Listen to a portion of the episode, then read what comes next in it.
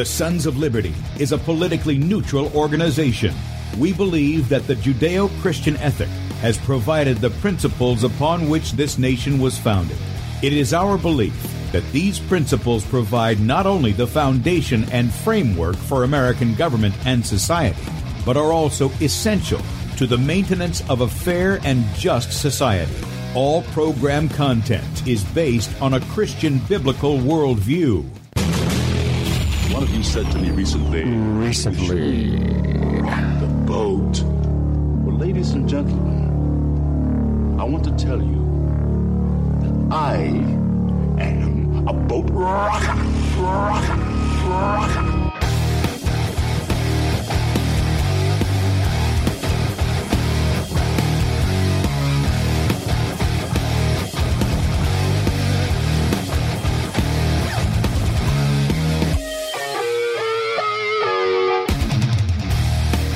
I will not wear the mask. I will not wear the mask. I will not wear the mask. I will not wear the mask. I will not wear a mask. I will not get the vaccine. I will not get the vaccine. And I will not get the vaccine. I will resist evil. I will resist evil. I will resist evil. I will submit to God. I will submit to God. I will submit to God. In the Lord I will praise his word. In God I have put my trust, and I will not be afraid. Hear my prayer, O Lord, and let my cry come to you. Do not hide your face from me in the day. For the Lord is the great God, and the great King above Rise all. up, O judge of the earth, render punishment to the proud. Lord, how long will the wicked, how long will the wicked triumph? Righteousness and justice are the foundation of I this hate world. the work of those who fall away. With my mouth I will make known your faithfulness to all generations. For I have said, Mercy shall be built up forever. Your faithfulness you shall On an instrument of ten strings, on the lute and on the harp, with harmonious sound. For you, O Lord, have made me glad through your works. I will You, O triumph in the works of your hands. Are on high forevermore. For behold, your enemies shall perish. All the workers of iniquity shall be scattered. I will defy tyrants. I will defy tyrants. I will defy tyrants. I will defy tyrants. I will defy tyrants.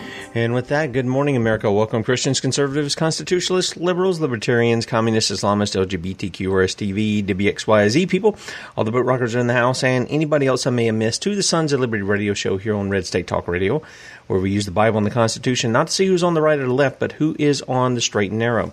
I'm your host, Tim Brown, coming to you live from the U.S. occupied state of South Carolina, the editor at sonsoflibertymedia.com, and for our Muslim friends, I'm the infidel that Allah warned you about. I hold to the book, the Bible, as the authoritative word of God. Glad that you guys have joined us this morning, and boy, I feel like I am just in slow motion here. I don't, I don't know why. I just feel like everything is really slow motion here uh, for whatever reason. But anyway, if you want to check us out online, sonsoflibertyradio.com, sonsoflibertymedia.com. In fact, if you're listening by way of Red State Talk Radio and you want to watch the video portion of the radio show, that's right, you can see the faces made for radio. In fact, one that hasn't even had a shower this morning because our hot water heater went out. Head over to sonsoflibertymedia.com and you'll see there are two videos at the top of the page.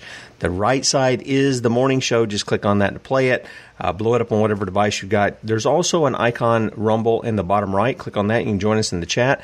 As well as on the video platforms, you'll see that there is a link to our Discord, which is, I guess you might say, it's a place where you can all congregate in one place if you want to do that. Now, you guys asked for it, so it's there. You can use it if you want to do it. Uh, drop that link in there and um, you guys can can join us all in the chat over there where you can I don't know you can play all kinds of little stuff. You it's not just a chat; it's all this other little stuff. You know these little gifts, these little like little movies or whatever. You can put those things up there. They're kind of comical at times. Anyway, uh, and you can conversation you know have conversations with each other. Uh, of course, you can do that on the other platforms too. We're on Sons of Liberty Radio Live on Rumble, uh, DLive.tv at The Sons of Liberty, Twitch at Setting Brushfires, also on the top page of BeforeIt'sNews.com And then if you've got a Roku device, we're on Cutting Edge TV over there.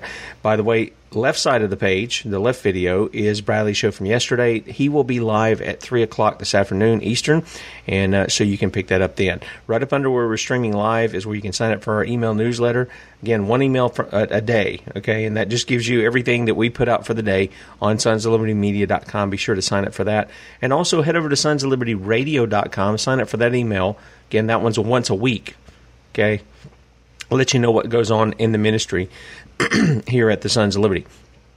Um, if you want to help us, there's a donate button at the top of the Sun page of Sons of Liberty Media.com, one time donation. And then also, if you want to partner with us monthly, that is available too, becoming a son or daughter of liberty. And our store is obviously available. And this week we're highlighting the Cowards Will Not Preserve the Republic t shirt. This has uh, the famous message from Elmer Davis. This republic was not established by cowards, and cowards will not preserve it. Um, some great artwork on the front as well. and you've got this in 10 different colors. Okay, I've showed you guys these uh, yesterday, but this week only through Saturday at midnight, you can get uh, one of these or as many of them as you want for 15% off when you use the promo code PRESERVE. Okay, so the promo code PRESERVE gets you 15% off these shirts, but that's only through Saturday at midnight. So if you want one, you got to do it right then. Okay, all right. Now this morning is going to be a little different. I think I've done this once, um, but there is there's a video that I think people, most people probably in this audience are aware somewhat of this, but I'm always mindful that there are new people um, I'm always mindful that everybody's not on the same uh, place of sanctification. They're not in the same place of knowledge. They're not in the same place of understanding. And so, you know, I want to help everybody in that way that I can. And um, this is I, I, this is one of the things that I told Bradley. I said, you know, if you if you've ever been in a pastorate, if you've ever had to teach the Word of God week in and week out, uh, to people.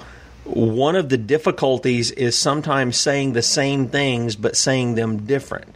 Because if you keep saying the same things over and over and over and over the same way, people's uh, it's a natural tendency. People's minds shut that off, and so um, I'm going to have a video today. It's going to run basically the majority of the show here.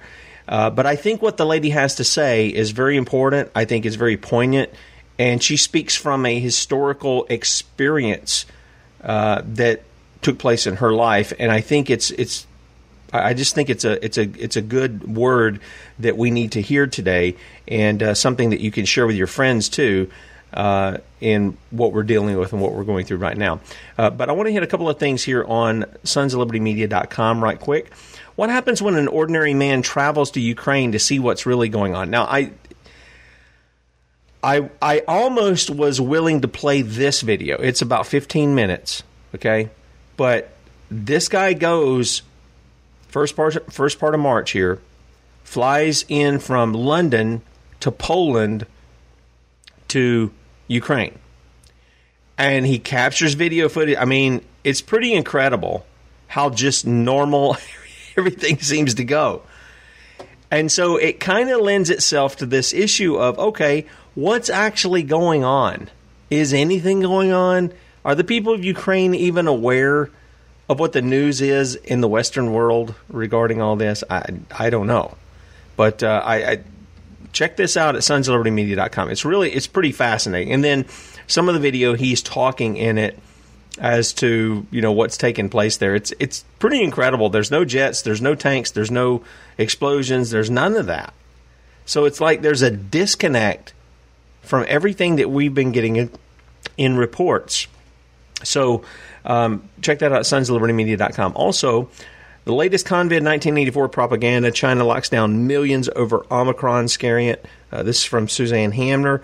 Uh, and she also had another one yesterday. Pfizer CEO Albert Bourla claims fourth booster and yearly mRNA injections needed despite lack of safety or effectiveness. Yeah, this guy, you know, that I was reading that they kicked Pfizer off the New York Stock Exchange.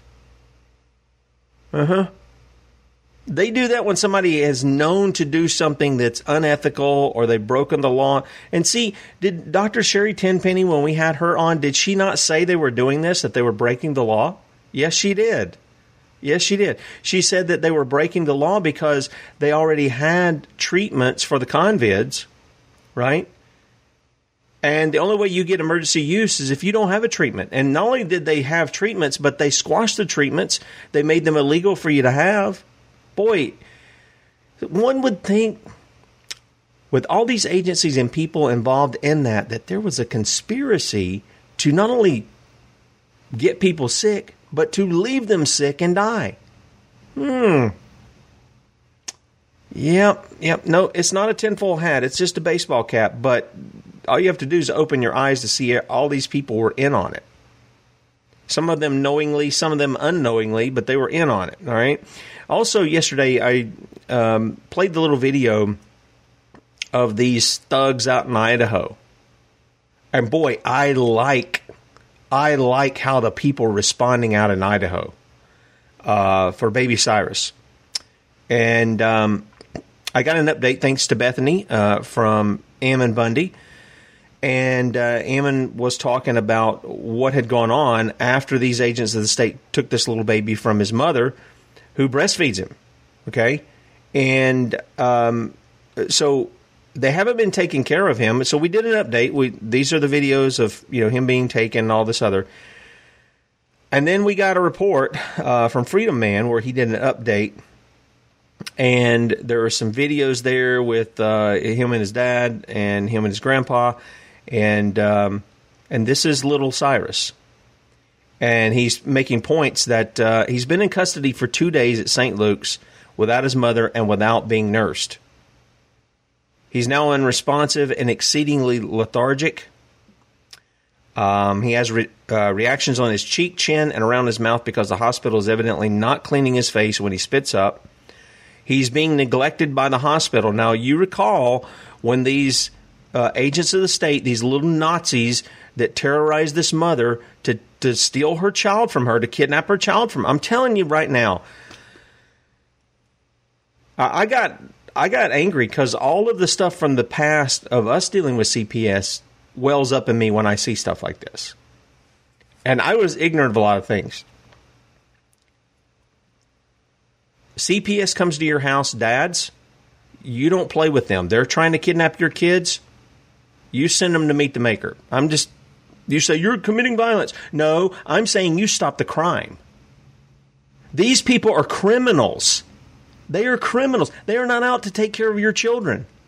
They don't have your children's best interest at heart at all. But you know what I like? I like that Ammon and his group, and by the way, let me just show you this other one here.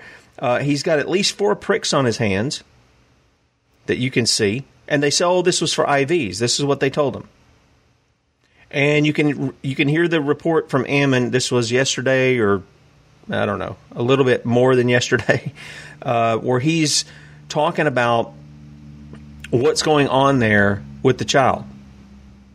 Now, how did all that get set up? Well, he's got this thing, and when we had him on the show, this is what he's talking about: people's rights, people right, people'srights.org. And you can sign up, and the whole idea is is that whenever there's an issue that takes place once you're signed up for it, you know, if you get in trouble or have any of these other kinds of things go on, then you can put out a text. It goes out. Uh, the text is supposed to go out into whatever community you're in so people can respond.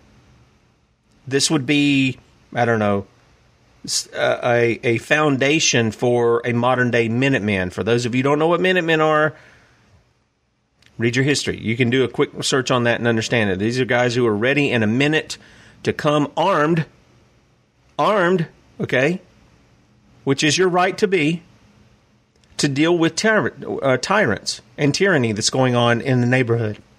And I've referenced this before uh, when we talked about the guns and uh, Second Amendment and stuff like that. So check that out um, and lend your support. You know, Ammon says, "Hey, if you guys you're asking, do you still need us to come and this, that, and the other?"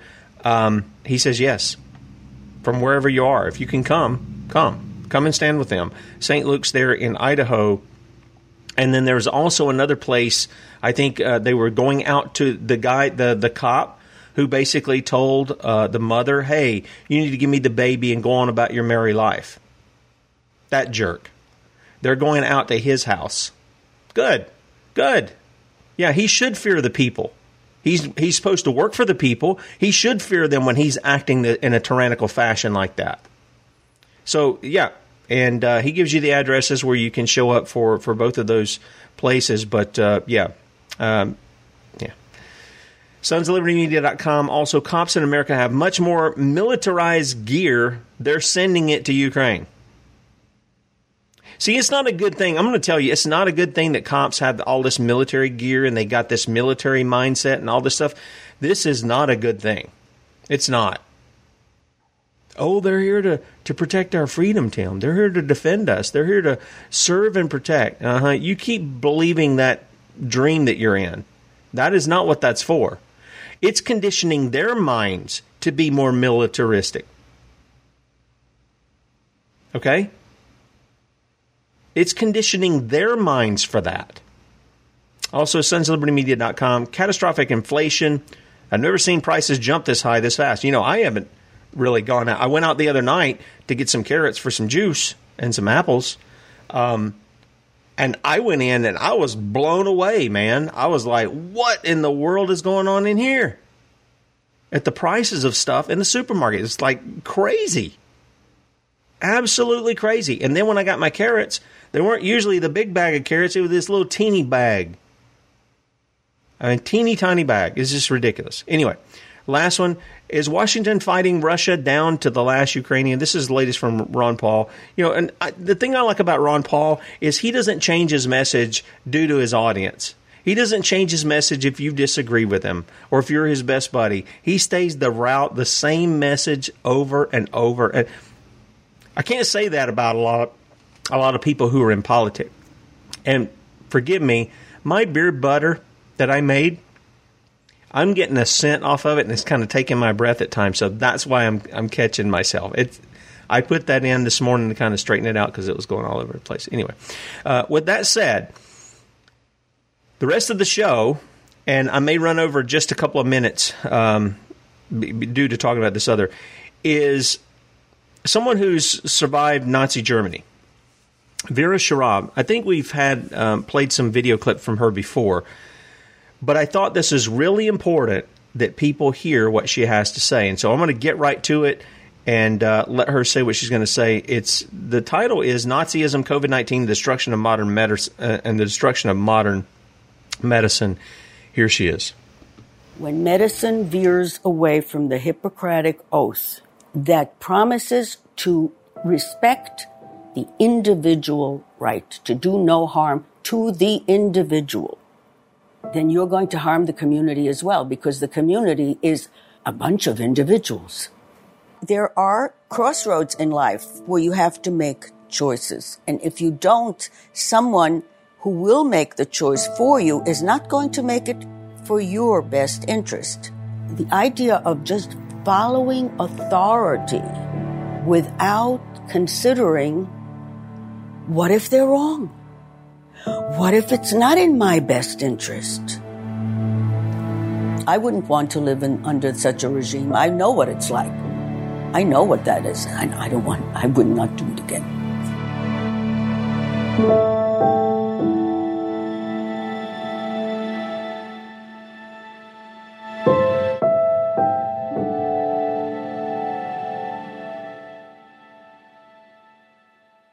Vera, thank you so much for allowing me to be here today and for talking with me on camera. It's truly an honor. Vera is the founder of the Alliance for Human Research Protection and the president, and she has moved mountains to protect research subjects, primarily children, those with mental illness, and minorities.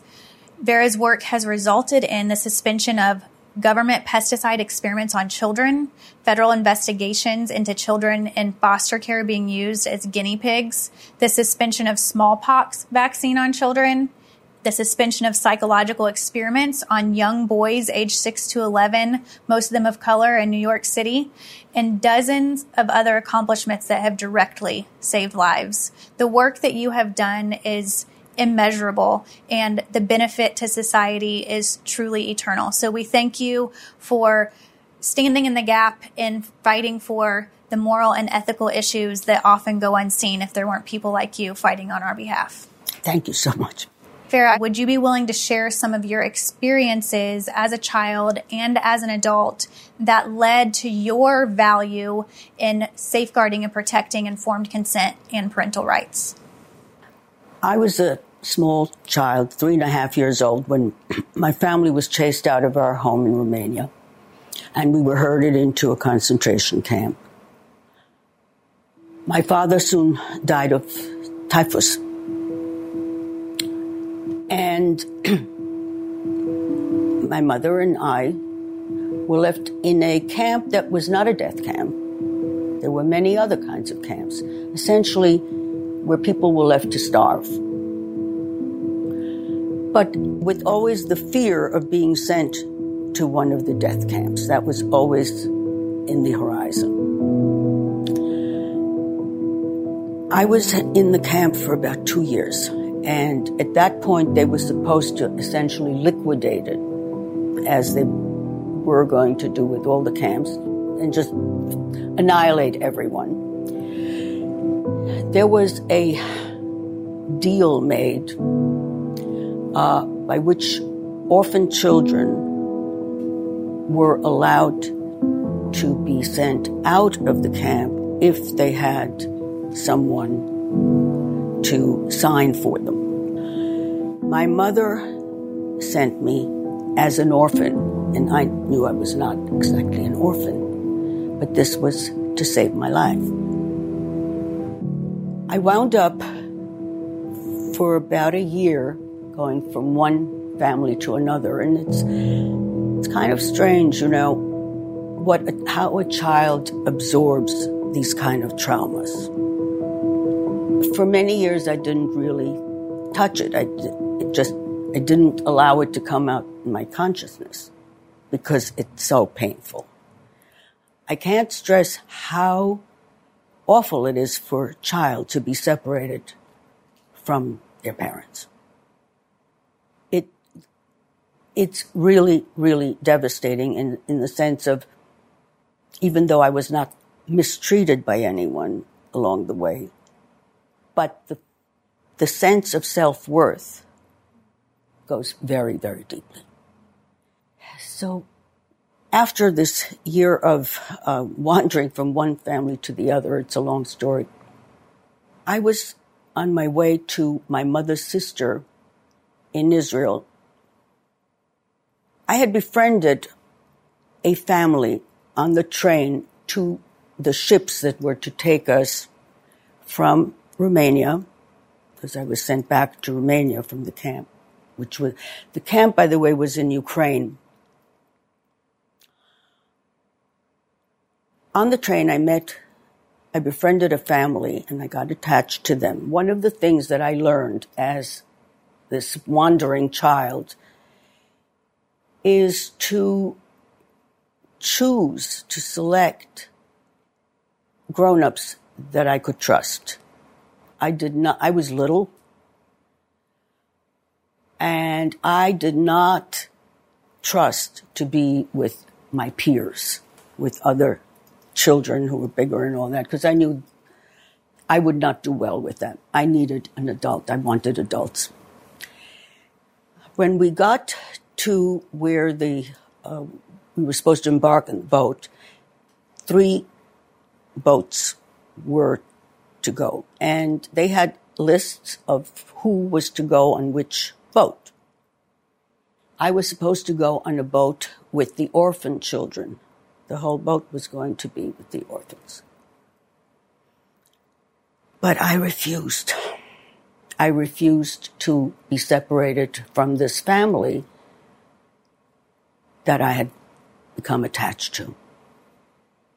And this is a very searing memory. There I was. Everyone was already on the one of the three boats, and I was sitting on my little valise, just crying, screaming. I just was not going to go. I, no matter what. Of course, in today's milieu, uh, that would have been uh, ADHD, oppositional defiant disorder, and all sorts of things like that. This was one of the most important lessons that I learned that I would say people should think about. And this is a child, you know. By then I was six years old. As we left, and this was from Romania, it was to Istanbul. From there, we then took a train to Israel, which was a very unusual thing at the time. But anyway, during the night, while I was asleep, I was not awake because I got very, I was very seasick, so I could not be much on the boat. It was always to go down and go to sleep. Um, a submarine drowned the boat with all the children. The boat that you were supposed that to be I was on. supposed to be on, and I knew it. And when they told me, I didn't say anything, but I knew that I saved my own life by being oppositional defiant disorder. That's that's a lesson that right now is very needed. Adults now are not rebelling against things that are wrong. People are being pushed around, denied normal interaction, and they're just following it like sheep. Hear that? There's something very wrong. Part of what's wrong is the idea of just following authority without considering what if they're wrong? What if it's not in my best interest? Why? This is very dangerous that we have so many people, good people, people who think that they're doing the right thing community wise, but they might be devastating both the community, the economy, of course, has been destroyed, and their health as well. Just following without questioning. As I say, this incident, it just uh, encapsulates, I guess, who I am. Why I have been sounding alarms when I recognize that they're alarming. Um, it's a very, very dangerous thing to do to follow. That's what happened in Germany, essentially. All Germans were not evil. But most of them, the vast majority, simply went along. And of course, yes, it was wartime. And we're always being told about war. And now it's a war on, on a virus. I mean, that kind of thing should not eliminate basic human rights and basic respect for individuals. It starts, and medicine especially, which is so intertwined, and it, as it was then. When medicine veers away from the Hippocratic Oath, which is a, an oath that promises to respect the individual right, to do no harm to the individual. If you don't harm the individual, you're not going to harm the community. But if you wipe out the individual's right, their human right, then you're going to harm the community as well because the community is a, a bunch of individuals. It's not some other entity. Yes, it seems that there's been a confusion. People, authority have tried to make it confusing as to whether what's good for me, if that can possibly be good for the whole, or if I should be looking out for the whole before myself. And that's become such a source of confusion for many people during national crisis. Look, I mean, it, going back to the sacrifice, you know, the decision that my mother made, I mean, this was a terrible choice that she had to make. And it was to save my life. It was, it had nothing to do with community, but it was a sacrifice that she, you know, as a mother, this is what motherhood is about. Yes, you, you need to sacrifice for your children.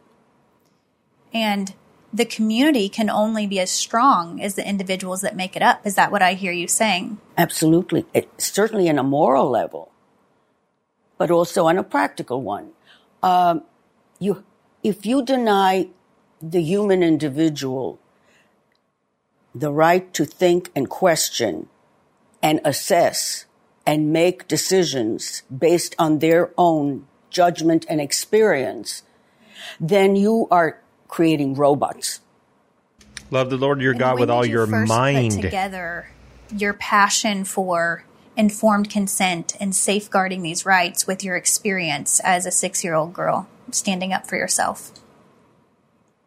That came later when I did a lot of research, uh, and because I, I did want to know how could it happen. One of the things that I, when I came out of that whole uh, experience, it was Ah, the rest of the world went on. Where were they? Where was everybody? Why didn't anybody stop this? I couldn't understand that. That was my my moral, you know, judgment.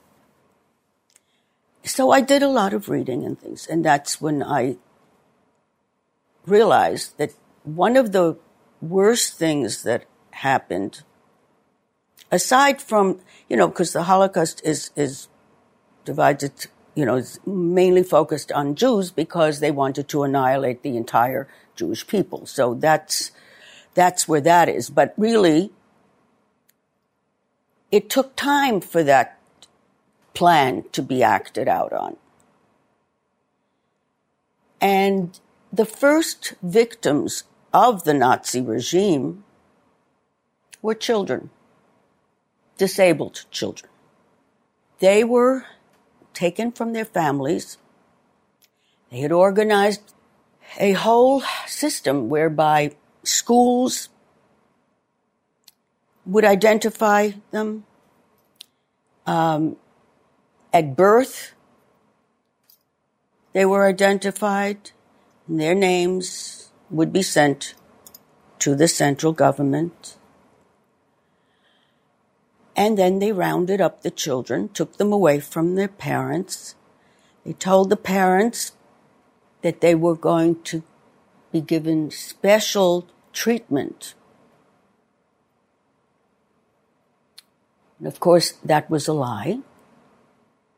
They took them, and it was doctors, medical doctors, who made the selections.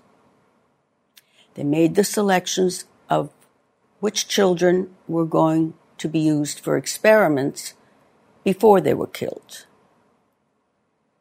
The experiments included starvation to see how long a child can subsist on practically no nutrition, and they would record all this very methodically. And they tested the Zyklon B, which was later used in the uh, gas chambers. So it began with the children. It then got expanded to mentally ill adults and eventually also the nursing homes, the elderly. The Nazis called them worthless eaters. And I shudder that today, under this COVID 19 pandemic, nursing home residents in the United States, in Europe, were the largest percentage of casualties. This did not happen by chance. Yes, people in nursing homes, the elderly with all kinds of ailments are vulnerable. And everyone was told because of these vulnerable old people, we must shut down society because we have to protect them. That was an absolute lie. Those people were targeted to be, to die. In New York, our governor and the health commissioner, New York State Health Commissioner, issued an order that older people coming to a hospital should be turned to a nursing home with or without testing, whether they had COVID or not, and disregarding completely that those nursing homes were completely ill equipped. They had no protective gear. They had no way to separate. These are not, they're not hospitals, but they're also understaffed, under resourced. I mean, they didn't have masks. They had nothing. So of course, a very, very high percentage got infected and died. They were not given treatment. This is a crime. So, based on age, yes, the order was that they should, upon admission to the hospital, be transferred Yeah. to a facility. Right. They did not want to treat them in the hospital. Right. And there was no protocols in place to make sure they were receiving the No, care that they needed. No. And, and what happened is, in fact, is both the elderly and staff. The caregivers, they also have a high percentage who wound up dying because one of the things that really is true with this virus is it depends how much that you are infected. It's Okay. not, at first we were told, oh, the doorknobs and all this sort of thing. That was all nonsense. It's really how much of the virus do you come in contact with? Again, this is an opinion That's here. right. We've already demonstrated And there is no virus. Caregivers, well, they were right there without any, without any help, without any protection. So they both got infected and infected others whom they went and cared for. Because one caregiver would be taking care of a whole lot of them. It, it's, it's a horror. It's the kind of horror that really, there should be, there should be accountability. There should be a, a real investigation how this happened. So, when you're drawing these parallels Mm-hmm. between what you've seen in history and what you're seeing now, is it offensive to compare Nazism to what's happening in America today? What's offensive is what's happening in America today. That the Nazis were savages, we know. That's, that's the history. Some have gone on trial, some have been executed. Uh, history has uh, told that story, uh, not fully, but to a great degree. But here, no one is held accountable at all. In fact, Governor Cuomo gave the nursing homes total immunity. The one thing missing, Oh, yeah. justice. Wow. Justice. That's, it's unheard of that this should happen today in 2020. And this is called civilized way of dealing with a public health emergency. So, what I hear you saying is it's not too far of a stretch or a leap. It's not extreme to compare what we're seeing with what we've seen in the past. I think each one needs to evaluate it themselves. I mean, you know, it doesn't matter whether I uh, link it, you know, Nazism and that's not the point. The point is what was done, what were the policies, what was the rationale. They had a similar rationale. Remember, they wanted to get rid of what they called worthless eaters. Okay. Their economy was very bad at the time. This was wartime. Everything was going for the war and civilians didn't have enough uh, to eat as well. I mean, there, there were shortages and all that. So this was their way of dealing for the folk, for the folk.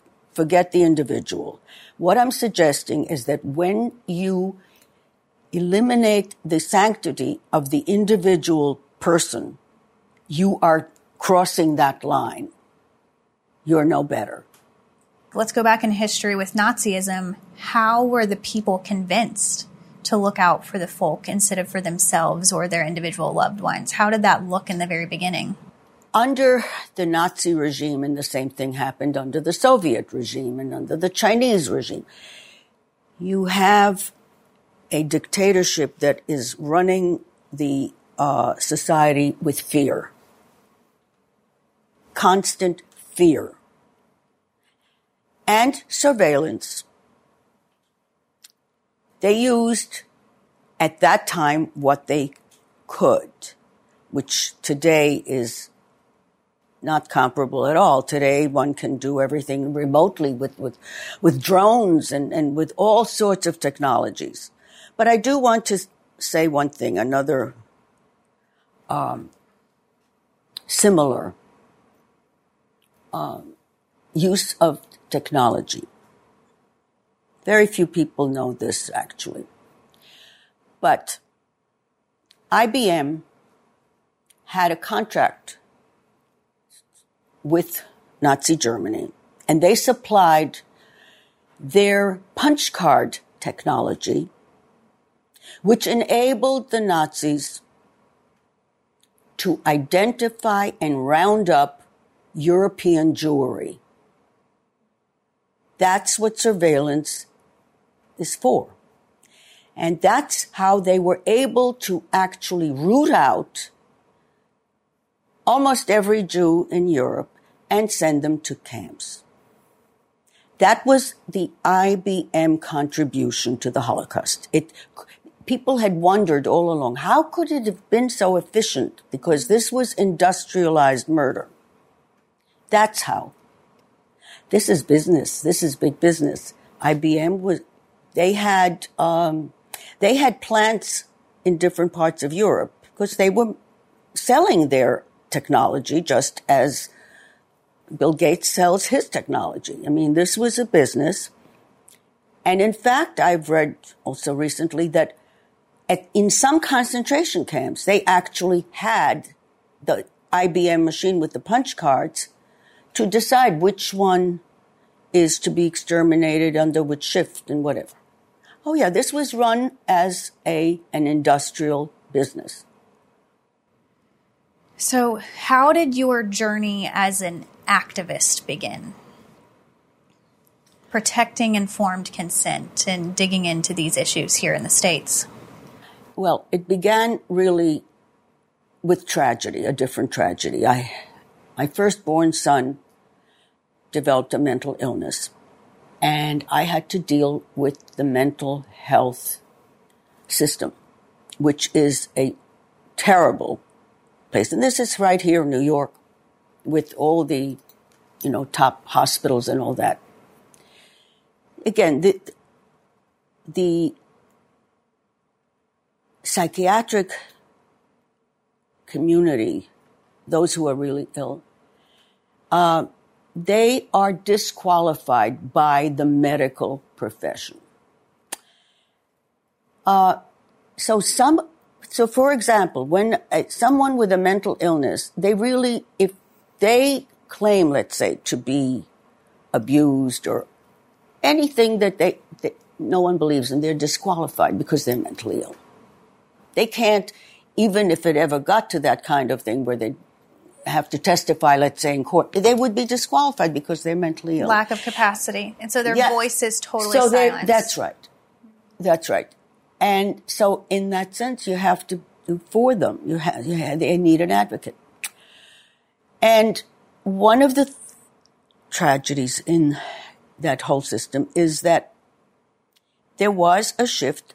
A business model is, has taken over completely, which is drug centered, pharmaceutical drug centered. And by now it's drug cocktails. It isn't even just one drug. It's lots of drugs. Now, those drugs, every one of them has serious side effects. So that taking the drug for, let's say, depression or whatever, there are trade-offs which the person has no way of making because they not they're not told and neither are their parents those drugs cause diabetes okay They make people suicidal. Now, all those and the heart um, tremors and, and uh, arrhythmias. arrhythmias and all that. This is now known, but you see, at the time when the drugs were launched, they didn't admit to any of these adverse effects. It was, these are wonder drugs. This is like penicillin, like the uh, antibiotics. That was a lie, but it was a marketing lie. Because they knew. Well, the companies, while testing them, yes, some of these uh, adverse features showed up, but they didn't disclose that. So, as a result, my son died of the medication that he was prescribed. The point is that the New York State Department of Mental Health, they tried to make the coroner change his cause of death on the death certificate. Well, he wouldn't. But they went that far. They did not, they wanted to hide, to conceal the fact that the drug caused total uh, organ arrest. You know, it killed him. They didn't want that because they have, at the time, they were using that drug as the first line. That was the recommended drug to use. It was a standard of care. And that's what it actually did. That, in other words, the risk surrounding the drug was concealed. And that's how things have been with many drugs, most of the psychiatric drugs. It only came out once they were no longer the exclusive patent the drug, once it wasn't really uh, making as much money, then slowly things came out. But really, the point is, though, that once you realize that the, this whole medical establishment has been lying, has been a party to a lie, to a very serious lie, and people are dying and it's not even being counted as being as a result of the drug. I realized I have to look further. Uh, before this happened, actually, I, because I started to advocate, to look for the right treatments and so forth, um, a someone anonymously sent me an article from the American Journal of Psychiatry in which it describes uh, uh, what happened to 28 veterans at the Bronx VA who were taken off. They were mental patients. They were, they, they had schizophrenia, but most of them had been living in the community. So in other words, they were in remission. They took them back to the hospital, took them off all medications that they've been on, and they gave them L-Dopa. L-Dopa is a drug that's used for Parkinson's, but L-Dopa is known to cause psychosis. Every one of them who had been in remission essentially had a relapse, a psychotic relapse. And this was a government sponsored experiment. Now, when I read it, the first thing I said, I said, this isn't possible. This isn't in the United States. And these are veterans. And I sent it to two psychiatrists that I knew. And I said, am I reading this correctly? It, it, is this what they did? And this was, one of them was a chairman of psychiatry at Long Island Jewish. Now the hospital has changed. And he said yes. And that was, okay, this is deliberately causing patients to have psychotic relapse. I mean, what could be more Nazi-like? Because the mentality is the same. They don't feel that these patients are human beings. They used their ability to exploit them and to exploit the Veterans Administration, hospital, to do this kind of research.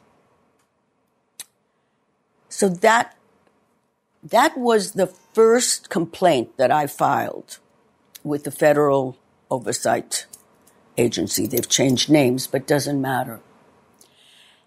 And this was all done with the approval of the so-called institutional review boards, which are supposed to be the watchdog within an institution before before research on, on people is done, but it's on paper only.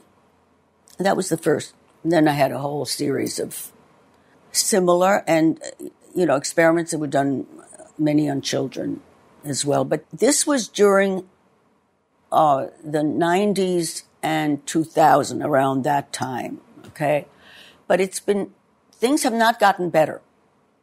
Okay. They've actually gotten worse because now, uh, now mother isn't asked even when she gives birth if they should give her baby a tetanus vaccine. And why are babies given tetanus vaccines? It makes absolutely no sense in a medical way. But if you have contracts and business to worry about, then I guess it makes sense. But these babies are being used. And that's an example of the deviation from the Hippocratic Oath. That Absolutely. it's no longer looking at the patient as right. first do no harm, but there's contracts in place that muddle up. Yes, exactly. The judgment. And, uh, and especially, it, it begins in the public health arena. Public health is government. And that was what happened in Nazi Germany. All of medicine wound up being public health. Once you have medicine in partnership with government, there is no individual care. There's the Hippocratic oath goes out the window. And you, since you have government behind you, the doctor's not responsible for their actions. They're working together with the state.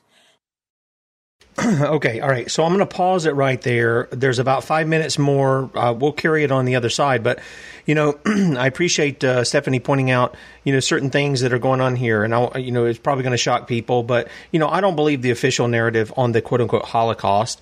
Um, I, I don't I don't buy the whole thing. But the parallels here of what she's talking about that went on and what's going on here now are more than identical. In fact, you know, she makes the point. She says at least the people in Germany, there were some people who were punished. A few people, I might add.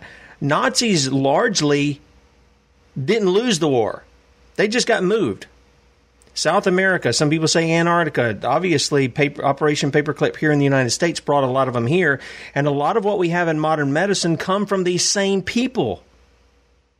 The, the, the, the, minds that came behind that, a lot of it came from a lot of the technology that we have. Same mindset from the, from the Nazis. So, but the point that I want you to see in all of this is that there's real national socialism. Now, a lot of this is tied theologically too.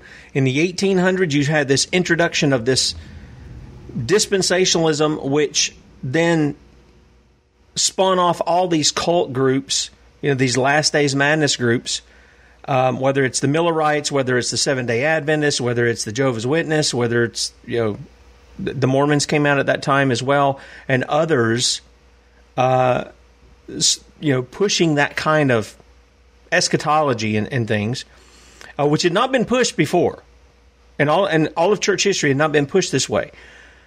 Then you get that into the political realm. See, your theology has political ramifications. Coming in with Woodrow Wilson, then with FDR.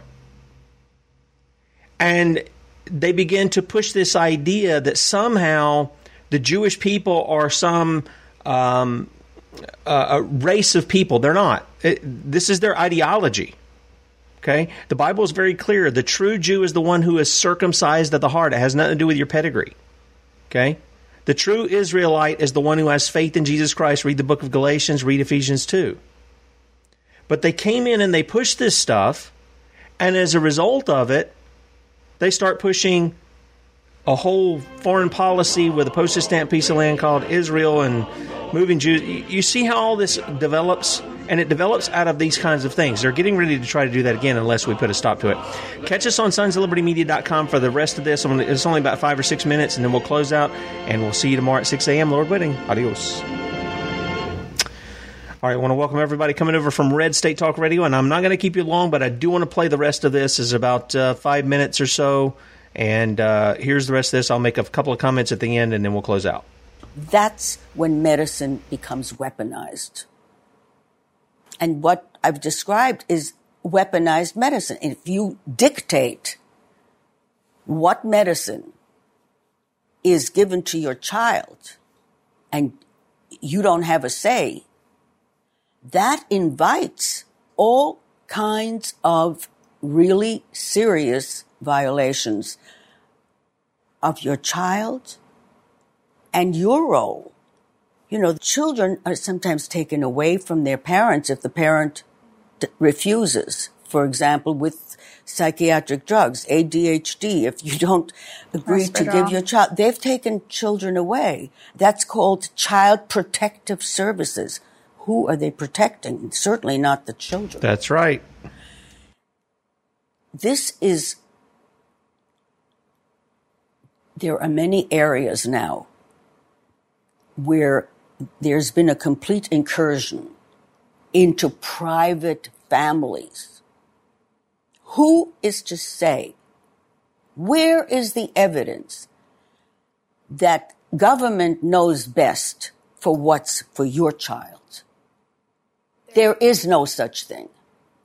It's only if you give in and you obey, then you become, then you're not meeting your responsibility as a child. Um, really, parents have to be willing to go to battle to protect their children. And that's what we're seeing today these legislative trends that are infantilizing adult men and women and yes. saying the state knows best for yes. you and for your child. Right. And so we're expected as parents to willingly give up our parental rights and our health care rights and give them to the state and into state mandates. That's already been uh, put in place legally, folks. Le- I hate that term legally, but that's what it's unlawful, but it's legal. Together. But how do parents go to bat? They have to organize. They have to organize. It doesn't take the entire population to rise up. It's enough if a certain number does. Now there there is more awareness. There is more uh, combativeness uh, in uh, Europe. In fact, in Germany, Germany has had some very, very large rallies. I mean, I'm talking 50,000 rallies wow. against mandatory vaccination. You don't read about it in the media. Okay, because the media is very much part of the business empire that's ruling that. Vaccines are an empire. And now they really want to do a vaccine globally. Do you know what kind of a market that is? More than 7 billion people for a vaccine. Can you even count the kind of profits no matter what they charge for it? Yes. That's what their goal is. That's the whole allure of this COVID-19 vaccine. It's that market. And we've seen estimates recently that the vaccine industry is currently worth an estimated $60 billion annually. And then we've also seen estimates with the COVID vaccine that it could be worth over 300 billion annually because it's global. Bill Gates said on camera recently, since he invested in seven factories for a vaccine that's not yet developed, so he was asked, well, isn't that a lot of waste of money? And he said, what's a few billion dollars when we're talking trillions? Yes, that's what it's about. It's trillions. All right. That is from Stand for Health Freedom. I want to give them a shout out. Uh, you know, I, I, I, I just, I thought that the information, somebody who's lived it, and yes, there's some mixture of what she read that she didn't experience with what she did experience as a child. Uh, but but the parallels. This is the thing. This is the parallels that are there. It's deceitful. It's deadly. And who do we know is behind that? The enemy of our soul, isn't it? Isn't it Satan who comes to steal, kill, and destroy? Yeah, that's who comes to do that. He's behind all of this. And until the people of God are willing to stand up, number one, and point the spotlight at where the real crimes are taking place and who the criminals are and call for justice on their wicked heads. Look, you people saying, oh, we need to pray for Bill Gates. Oh, we need to pray for Dr. Fauci. All right, pray that God convert them, but that He give a hand so that justice can be brought on them. Look, I don't want any of those guys to ever face the full wrath of God. If you do, you're a twisted person. You know nothing of grace. But the fact of the matter is, should they face the justice of man here for what they've done? Yep, you better believe they should. And the Bible's in accordance with that. Go back and read God's law about what he said should be done to people who are knowingly, they're premeditating to do these kinds of things. To kill people at random so they can make filthy lucre or so they can they can serve their idol of mammon, money. Go read what Jesus has to say. You're either going to love God or you're going to love your money. You're going to hate one and love the other. But you can't love both of them. And and this should be something that should open people's eyes. Again, put aside some of the differences of what you question in the Holocaust and things of this nature and look at the parallels of what was going on in the cultures. How they were killing people. And they were. And what were what were the slogans they were using? What were the things that we know better? It's for your safety. Right? Well, no, thank you, government. You're the same knuckleheads who couldn't protect anybody from 9 11 because it was an inside job. You're the same knuckleheads who couldn't protect uh, really the people down there in uh, Garland, Texas that had to, you know, I mean, come on. You were the people who couldn't protect anybody at the Vegas shooting. You're you're the people who couldn't protect anybody at San Bernardino. What, what else are we going to do? What else are we going to pick off? You you couldn't protect anybody at Pearl Harbor or you didn't, let me say, you, it's not that you couldn't, you didn't do it. But yet you want us to trust you. You want us to trust you with our children. Oh, you know, we got to we got to get the kids vaccinated so they're protected. Blah, blah, blah. Meanwhile, you're saying it's okay to murder, you know, three thousand innocent unborn Americans every day. Which is it? See, your double talk shows your hypocrisy. And it's the kind of hypocrisy that Jesus pronounced woe after woe after woe after woe after woe in Matthew 23. And so you want to see why America's in the state that we're in? We're in that because, as this, this lady said, we allow it. We haven't brought any justice. As soon as you start bringing justice, those the bad guys are either going to clean their closet or they're going to go back in it. Same thing, you know, I use that phrase with the sodomites. You're either going to clean your closet or you're going to go back in it. Either way, we're not seeing you out here doing what you're doing, and you won't be doing it. In any case, I hope it's helpful uh, what she had to say, and I hope that you do see the parallels because, as Bradley says, he's been on this for, for quite a while with Nazi Germany and seeing the parallels there between the two. And um, so I hope this kind of helps to reinforce it. If you want to share this with your friends, this is at sonsoflibertymedia.com. Holocaust survivor warned Americans about blindly supporting COVID tyranny. And uh, sadly, many did not listen. Um, so you can check that out there. And uh, Bradley will be with you at 3 p.m. Eastern, 2 p.m. Central, sonsoflibertymedia.com. And we'll be back to you tomorrow. It'll be Rotten to the Core Wednesday. We'll have the Common Core Diva Lynn Taylor with us, and we'll talk to you then. See you.